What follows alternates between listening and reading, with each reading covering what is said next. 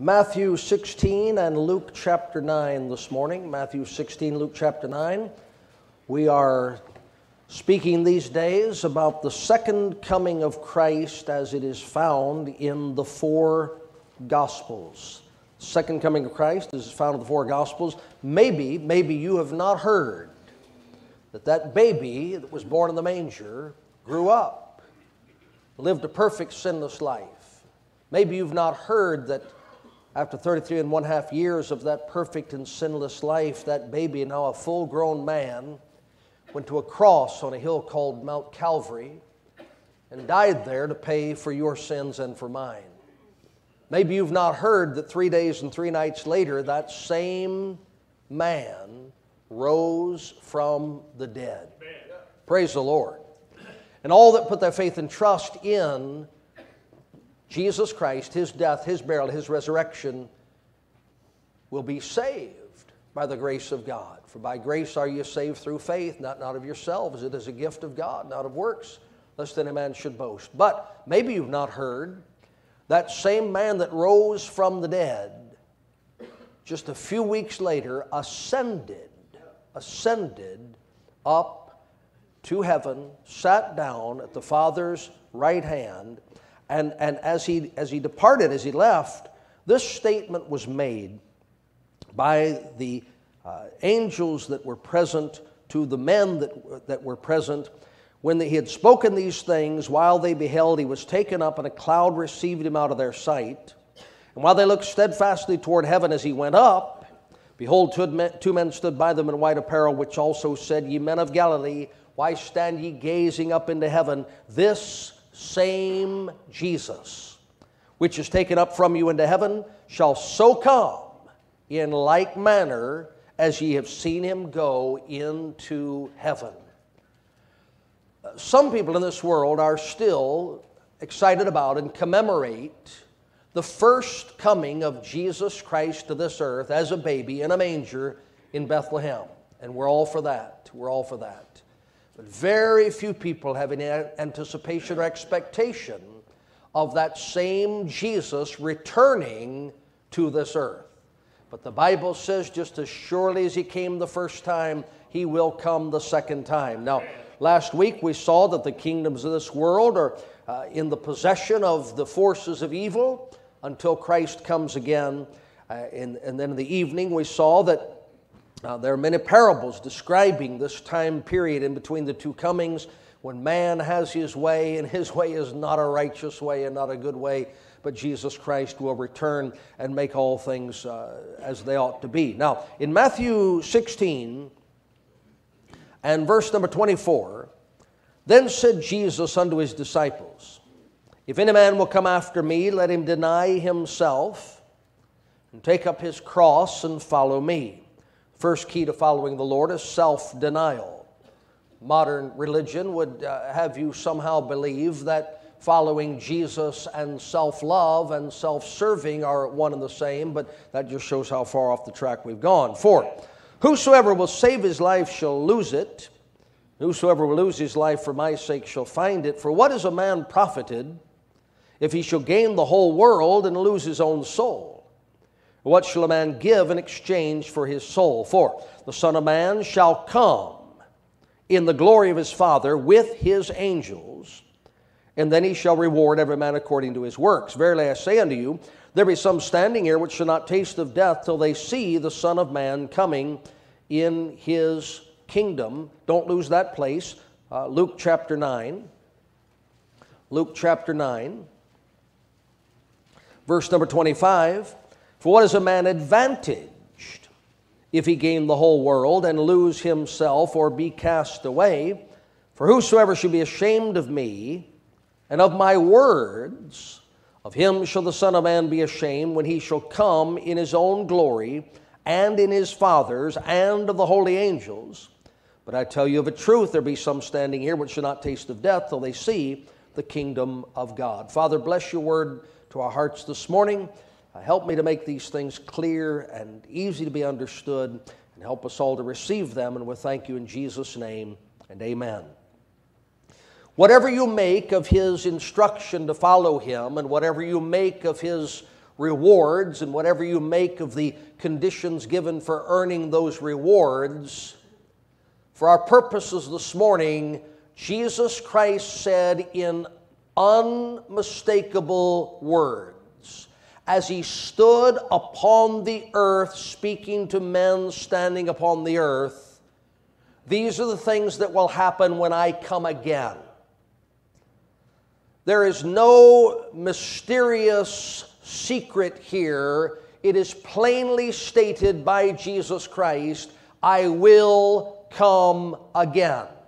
There is an anticipation that all believers are entitled to based upon the words spoken by the Lord Himself that everything He intended to accomplish, He would not accomplish the first time He came but much of what he intended to accomplish would be, would be fulfilled or finalized when he came again. This, this world is confused, as they were 2,000 years ago. They argue with you when you witness to them. You tell them, Jesus Christ died to pay for your sins, and they say, Why doesn't he stop the wars? You say Jesus Christ died so you could be saved, and they say, Why are there so many hungry people in the world? what this world wants. They want the benefits of Christ's second coming while rejecting the benefits of Christ's first coming. He did not come the first time to fix the wrongs and the ills and the problems and the troubles of human society. He came the first time to pay for man's big problem, his sins. When you say, why doesn't God stop the wars? If you gained the whole world and could stop wars and weren't saved, you'd lose your soul in hell. Why doesn't Jesus stop, end world hunger? If you gained the whole world and fed everyone on earth and your soul wasn't saved, you would die and go to hell. So, all the arguments that people raise against Jesus Christ, pointing out, why should I trust him? He is a failure that what they're pointing to is the fact that he has failed to give them the whole world. He has failed to give them the things they want in this world and in this life. And our answer every time is the gospel. Christ came to die for sinners and save them from their sins. And if you will trust Him as your Savior, you will get to live to see the fulfillment of all your hopes and dreams, and you will live to see the Lord answer all of your objections against Him. He is going to end war. He is going to end hunger. He is going to wipe away all tears. He's going to fix the mess that man has made, but you'll miss it. You'll be in hell if you don't trust what he came to do the first time. Now, as for these men seeing this kingdom, or seeing the Lord, uh, the Son of Man, coming in his kingdom, Matthew says, or uh, seeing the kingdom of God, as Luke says, in Matthew 17 1, here is the fulfillment of that short term promise.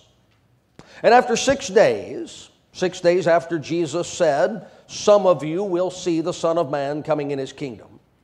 And after six days, Jesus taketh Peter, James, and John his brother, and bringeth them up into an high mountain apart, and was transfigured before them. So he is in one figure as they view him. And while they are viewing him, he, he, he shifts he changes, he transforms into another figure. Boys and girls are familiar with this from cartoons and TV shows and movies, except that junk isn't real. This is the real thing.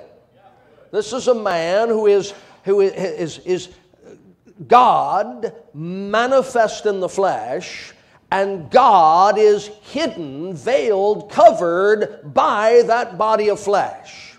For a moment of time, he is going to pull back the cover. For a moment of time, he is going to let you see beyond the, the curtain of that mortal body and see him as he, as he is, as he was for all eternity past, and as he will be for all eternity future. was transfigured before them, and his face did shine as the sun, and his raiment was white as the light. Take a look in the Luke passage. We'll go back and forth between the two. Luke chapter 28, or, or sorry, chapter 9, verse 28. If you've got Luke 28, you've got the wrong version. It came to pass about an eight days after these sayings, he took Peter and John and James and went up into a mountain to pray. And as he prayed, the fashion of his countenance was altered, and his raiment was white and glistering. I like that phrase. White and glistering. It's, it's, it's radiant, it's sparkling, it's flashing, it's, it's like nothing you've ever seen, but something you will see if you know the Lord as your Savior. And so, uh, verse uh, 30 says, And behold, there talked with him two men, which were Moses and Elias. Back to Matthew quickly. Verse number 3, 17, 3. And behold, there appeared unto them Moses and Elias talking with him. Now, how did Peter and James and John know that was Moses and Elias? Because when they came in on the table were little tags and said, Hello, my name is. And with a magic marker, Moses wrote Moses, and with the magic marker, Elijah wrote Elijah. I don't know how they knew. Maybe, would, would you think more went on here than what God chose to record? Maybe, who are you? I'm Moses. Uh, who are you? I'm Elijah. Well, that settled that. That wasn't too hard, was it? Some of you came in this morning. I've never met you before, and we did the same thing. I said, Hi, I'm, I'm, I'm James Knox, and you told me your name, and we should have given you a little name tag because I, I forget names so quickly. But here they are. There's six people on this mountain. One of them is known to all Hebrew people as the lawgiver. Moses, the lawgiver. And one of them is known to all the Hebrew people as the prophet, Elijah the prophet. The two, the two most outstanding representatives of the two most outstanding characteristics of the nation's history, Moses and Elijah, are standing there on that mountain. But guess what? Moses is not shining like the sun.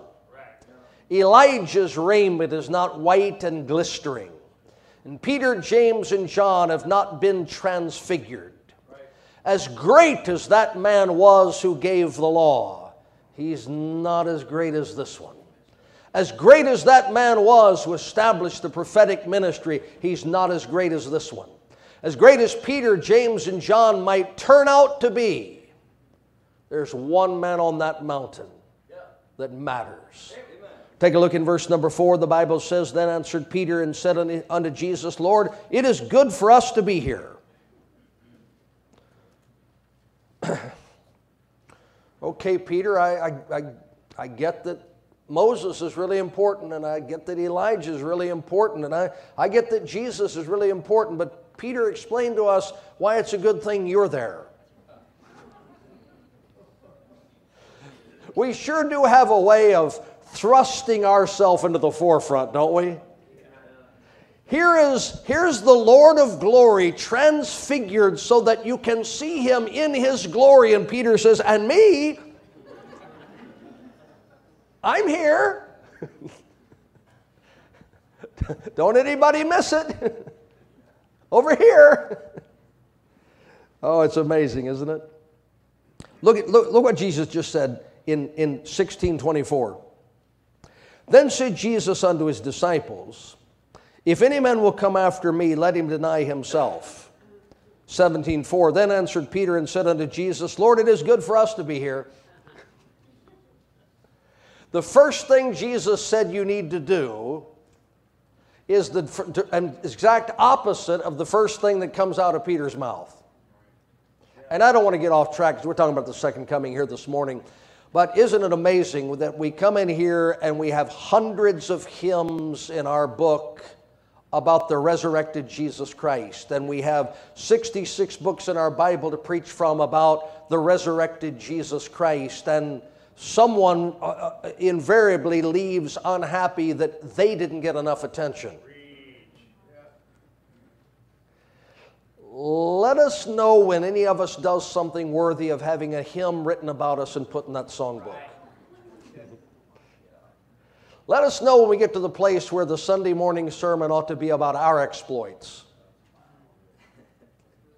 Peter says, and me, and me, and how hard is it for us to come to church and sing the hymns and hear the sermon and listen to the specials and pray the prayers and not say, and me?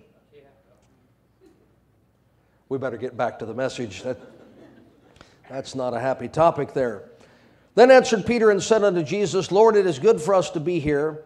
If thou wilt, let us make here three tabernacles one for thee, and one for Moses, and one for Elias. That's a very nice thing to say. This will become a, a shrine, this will become a tourist attraction. People will find out what happened here. I mean, you got to admit, this is pretty fascinating. Moses has been gone for centuries and he's back and alive. Elijah was caught up in that chariot of fire to heaven, and he's back and he's alive. And here's Jesus, and, and whatever's happening with him, it's pretty fantastic. I can't even look in that direction. He's, he's shining like the noonday sun. Let's build three big monuments here so people can travel up this mountain and remember what happened here.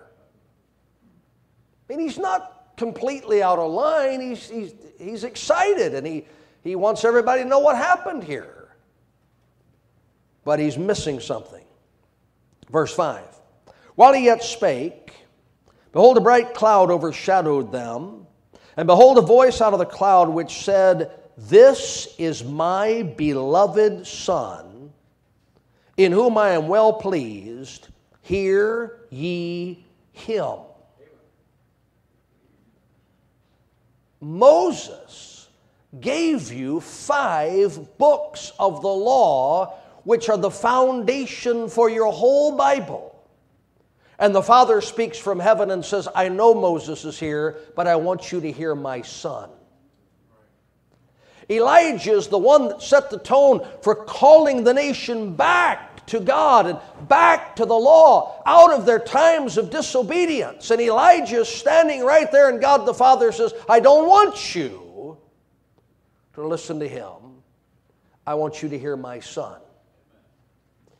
On that mountain, Jesus Christ is revealed as being superior to the law, to the prophets, and to the apostles.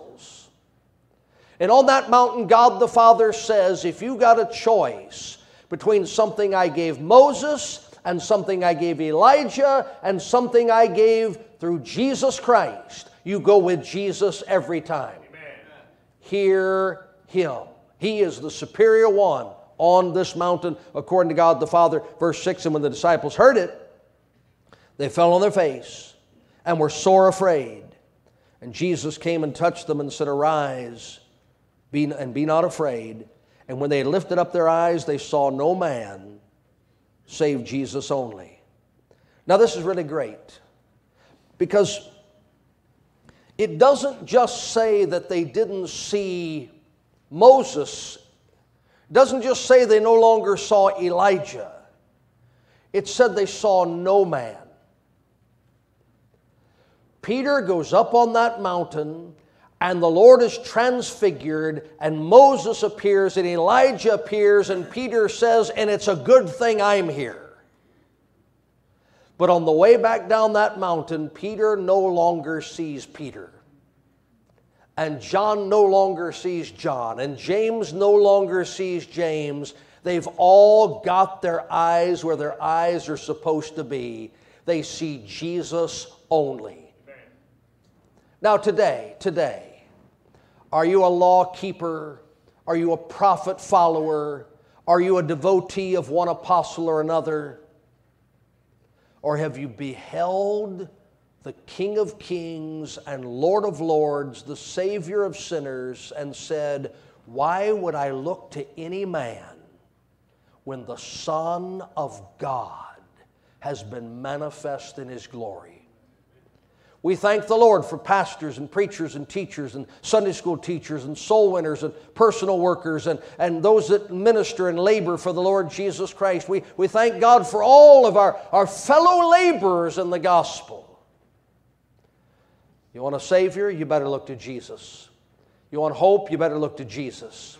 You want joy and peace? You better look to Jesus. As long as your eyes are on man, you're missing the glory. As soon as you get your eyes on the Son of Man, Jesus Christ, you'll find the place where God has placed His glory. Now, come back to Luke chapter 9. Back to Luke chapter 9. We get some details here that we, we don't have in the Matthew passage. I, am going to skip, I'm going to skip a verse and we'll come back to it. Verse number 29 and as he prayed, the fashion of his countenance was altered, and his raiment was white and glistering. And behold, there talked with him two men, which were Moses and Elias. Verse 32 But Peter and they that were with him were heavy with sleep. And when they were awake, they saw his glory and the two men that stood with him. That's pretty amazing. Jesus Christ is transfigured. He is shining with the brightness of the, of the high sky sun. And these men just doze off because the prayer time got a little boring. And they fell asleep. And Moses is there. They're snoring away. Elijah is there and they're dreaming sweet dreams and they wake up, and there's the lawgiver, and there's the prophet, and there's Christ in his majesty. Isn't it amazing what we've likely slept through in our lives of the revelation and manifestation of the glory of God? I wonder what I've missed that was right in front of me. I wonder what I could have beheld if I'd just been more attentive. That's not our topic for this morning. The Bible says in verse 33 And it came to pass as they departed from him, Peter said unto Jesus, Master, it is good for us to be here. Let us make three tabernacles, one for thee, and one for Moses, and one for Elias, not knowing what he said. While he thus spake, there came a cloud and overshadowed them. And they feared as they entered into the cloud, and there came a voice out of the cloud saying, This is my beloved Son, hear him. No, that's fascinating. But if Jesus Christ is standing there on that mountain and he's shining, and Moses is standing there on the mountain and he's not shining, and Elijah is standing there on the mountain and he's not shining, is, is that enough to just build one tabernacle and not three? There's five men there with Jesus, and if none of their garments are glistering, is that enough to set this great teacher above a lawgiver, a prophet, and some apostles? Let me, let me step back and just be religious for a moment and not believe the Bible. Let me step back for a moment and just be, you know, an admirer of, of good men instead of a believer in the Word of God? Why wouldn't we just line them up? Moses, Elijah, Jesus, Muhammad, Buddha in there somewhere, Confucius.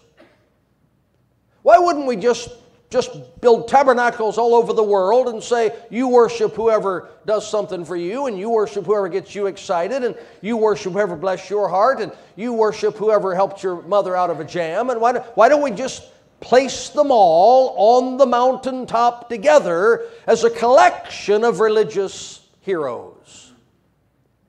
Because of the verse I passed over. Verse 31 these men appeared in glory and spake of his decease, which he should accomplish at Jerusalem. Peter, Here's why we're not going to build a monument to you. Your death will pay for no one's sins.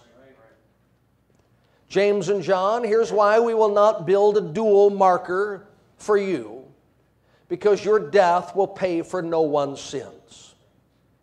And Moses, uh, for all that you did for God, not one person was redeemed because of your noble leadership. And Elijah, for all of your great preaching and the miracles that you wrought, not one soul had their transgressions paid for by your powerful works and your great preaching. But there is one man standing here on this mountain who is going to climb another mountain called Calvary, and he's going to lay down his life on a cross, and he's going to shed his blood, and that blood will cleanse all sins of all sinners who will trust him for all time.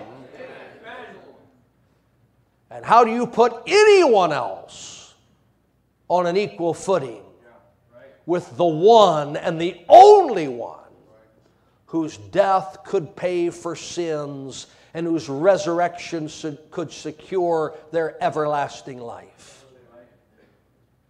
If all we're looking for is men to give laws and commandments, put Moses right there with Jesus. If all we're looking for is someone to preach great sermons and, and work miracles, then you just pick your favorite and put him right there with Jesus. But if you're a sinner looking to have your sins forgiven so you can stand justified before a holy God and escape the wrath to come and enter the joy of the Lord for all eternity, there's no one else but Jesus. This is my beloved Son, and on the basis of the death that he shall accomplish at Jerusalem, he's the only one I would advise you to look to, to listen to, to follow. Amen. Jesus saves. I've heard a lot of great things said about Moses. I've never heard anyone say Moses saves. I've heard a lot of wonderful things said about Elijah. I've never heard anyone say Elijah saves. Even those who claim Peter to be their rock never say Peter saves. You like John, you like James, you just pick any religious person you want. No one, no one is standing on a street corner holding a sign. No one is lifting up their voice outside an, an arena saying, Mohammed saves. Confucius saves. Buddha saves. Joe Smith saves. Watchtowers save. Talk to every one of them and they'll say, I'm not saved yet. You can't be saved yet. You can't know you're saved. How can you know you're saved?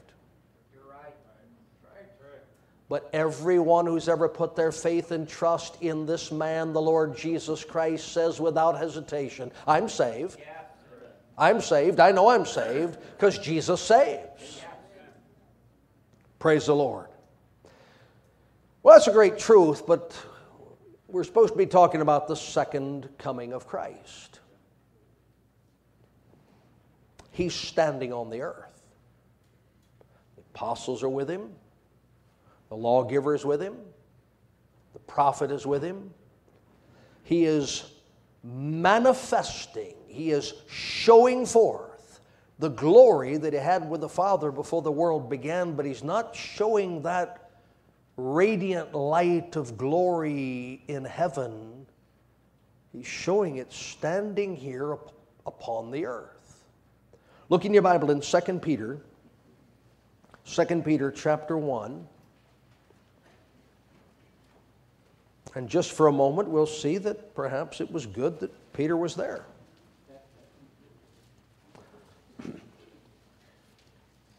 Second Peter chapter 1. I want to read a, goodly portion of this.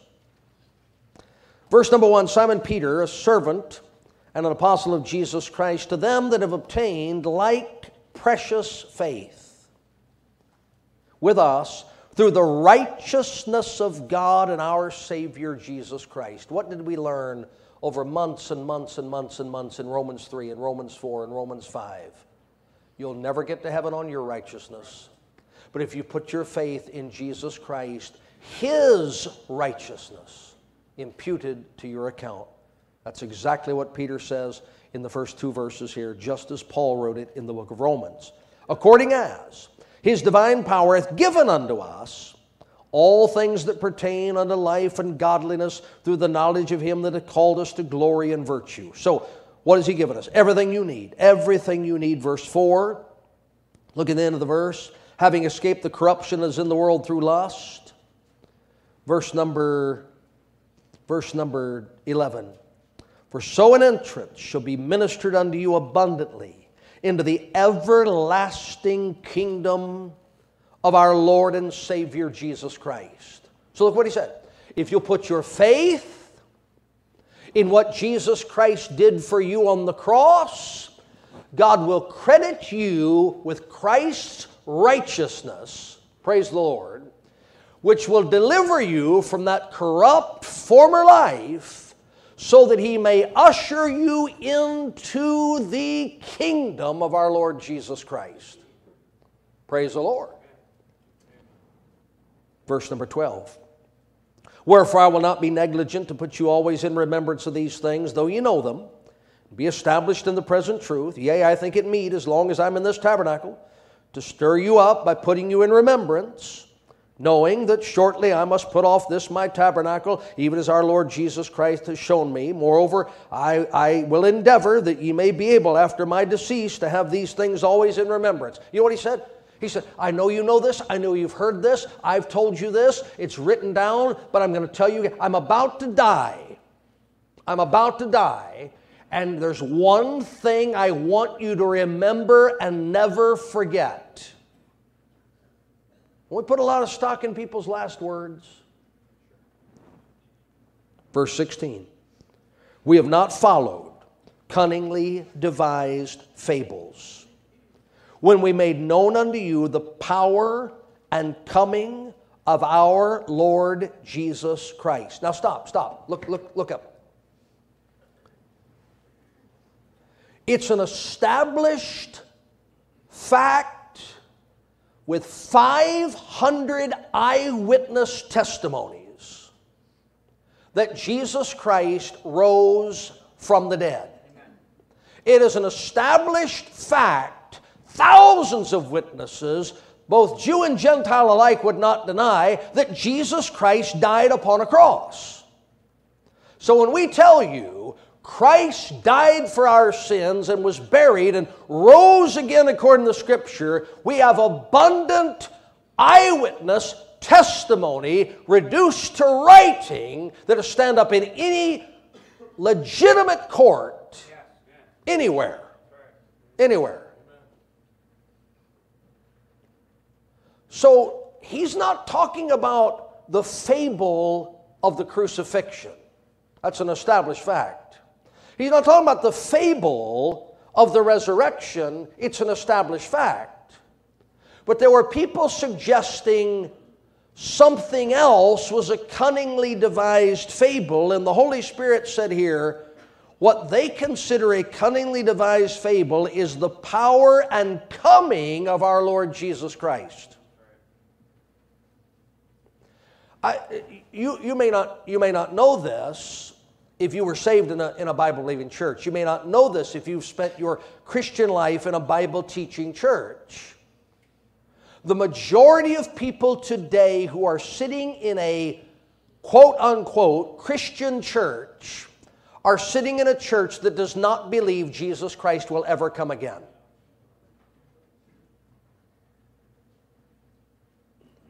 Almost every mainline denomination denies the literal second coming of Jesus Christ. Well, if the Bible teaches it and they don't believe it, then they have determined it is a fable. Their position is it's a fable. They, they, they just think it's some, something somebody made up that this man who lives in the north will come again and bring his reward with him. They, they think it's just a, a fairy tale, it's, it's a kid's story. So let's read the verse again from the start. For we have not followed cunningly devised fables when we made known unto you the power and coming of our Lord Jesus Christ, but were eye witnesses of his majesty. You know what you have? You have eyewitness testimony that a king of kings and a lord of lords was standing on this earth and would return again. Now let me tell you something. You know why you know why you know why Herod didn't know which baby to kill? Because Mary's baby wasn't shining like the sun. You know why John the Baptist couldn't pick him out of the crowd standing along the Jordan River? Because he wasn't radiant. Do you know why the, the multitudes debated and argued about whether or not Jesus Christ was who he claimed to be? Because his garments were not glistering. You understand? If there's 50 people standing in a group and Jesus is one of them, he's just one of them. No halo, no, no aura, no, none of that. Except one day, one day, on the Mount of Transfiguration, Peter said, We saw that man in the glory of the Father and the glory of the Son. And we saw him standing on this earth as the superior being to even God's lawgiver and God's prophet. We saw it with our eyes. Verse 17 For he received from God the Father honor and glory when there came such a voice to him from the excellent glory This is my beloved Son in whom I am well pleased. And this voice which came from heaven we heard when we were with him in the Holy Mount. So here's what we have in Matthew and in Luke. While Jesus Christ is spending those 30 years living as a man, being in all points tempted like as we are, yet without sin, inside, inside, he is the Lord of glory. And while Jesus Christ is ministering those three and a half years, meek and lowly and humble, inside, He is the creator of the heavens and the earth. And when Jesus Christ goes to that cross and lets men spit on him and bruise him and beat him and crown him with thorns and nail him to that cross, inside, he could call 12 legions of angels and at his command, they could deliver him and destroy the human race. But he never, he never, never, never did anything that would violate the purpose of his first coming to die as a man for men, except in this one hour. He said, Now, boys, wake up. Wake up. Wake up. I'm going to show you something here. Peter rubs the sleep from his eyes.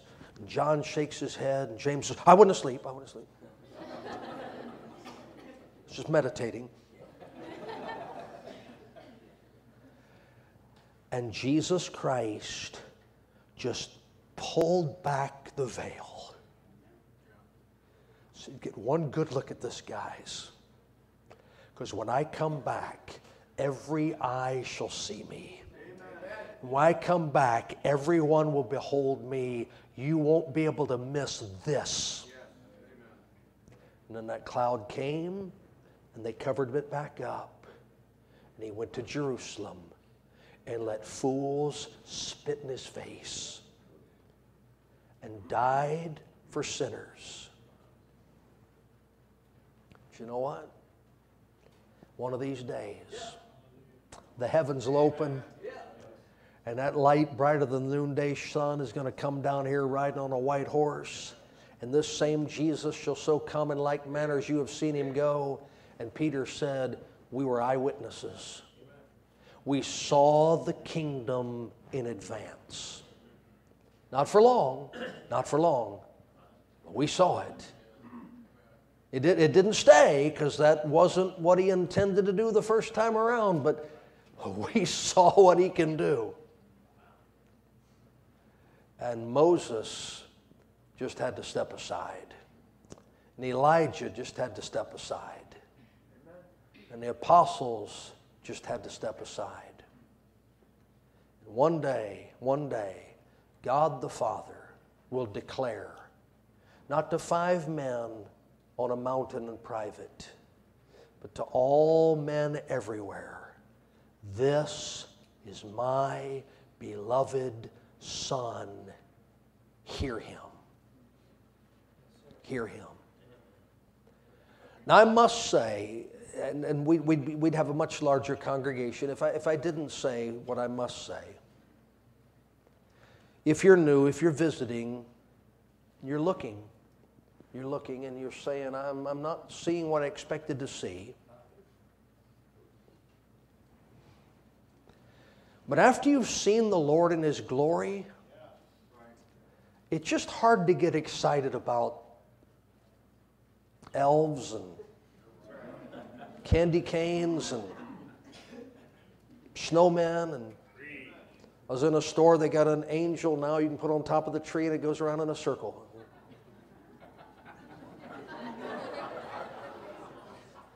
In 10 minutes it might be cool, but that probably isn't going to hold up.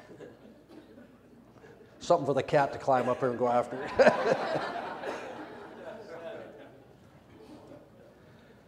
we are not opposed to fables just because we got a problem with fables.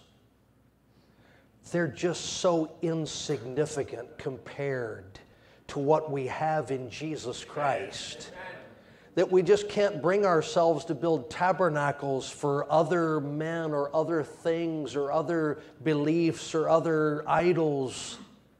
One will do. One will do.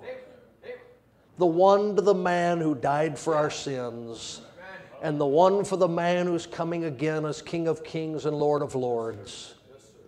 And when we finished praising Him and when we finished worshiping Him and when we have exhausted all of the joy that we can wring out of our hearts, maybe we'll look for somebody else. But I doubt it.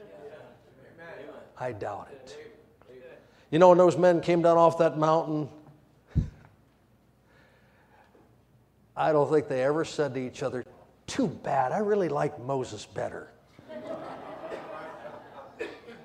You know, I, I had my money on Elijah. I, I, I thought he was going to be the.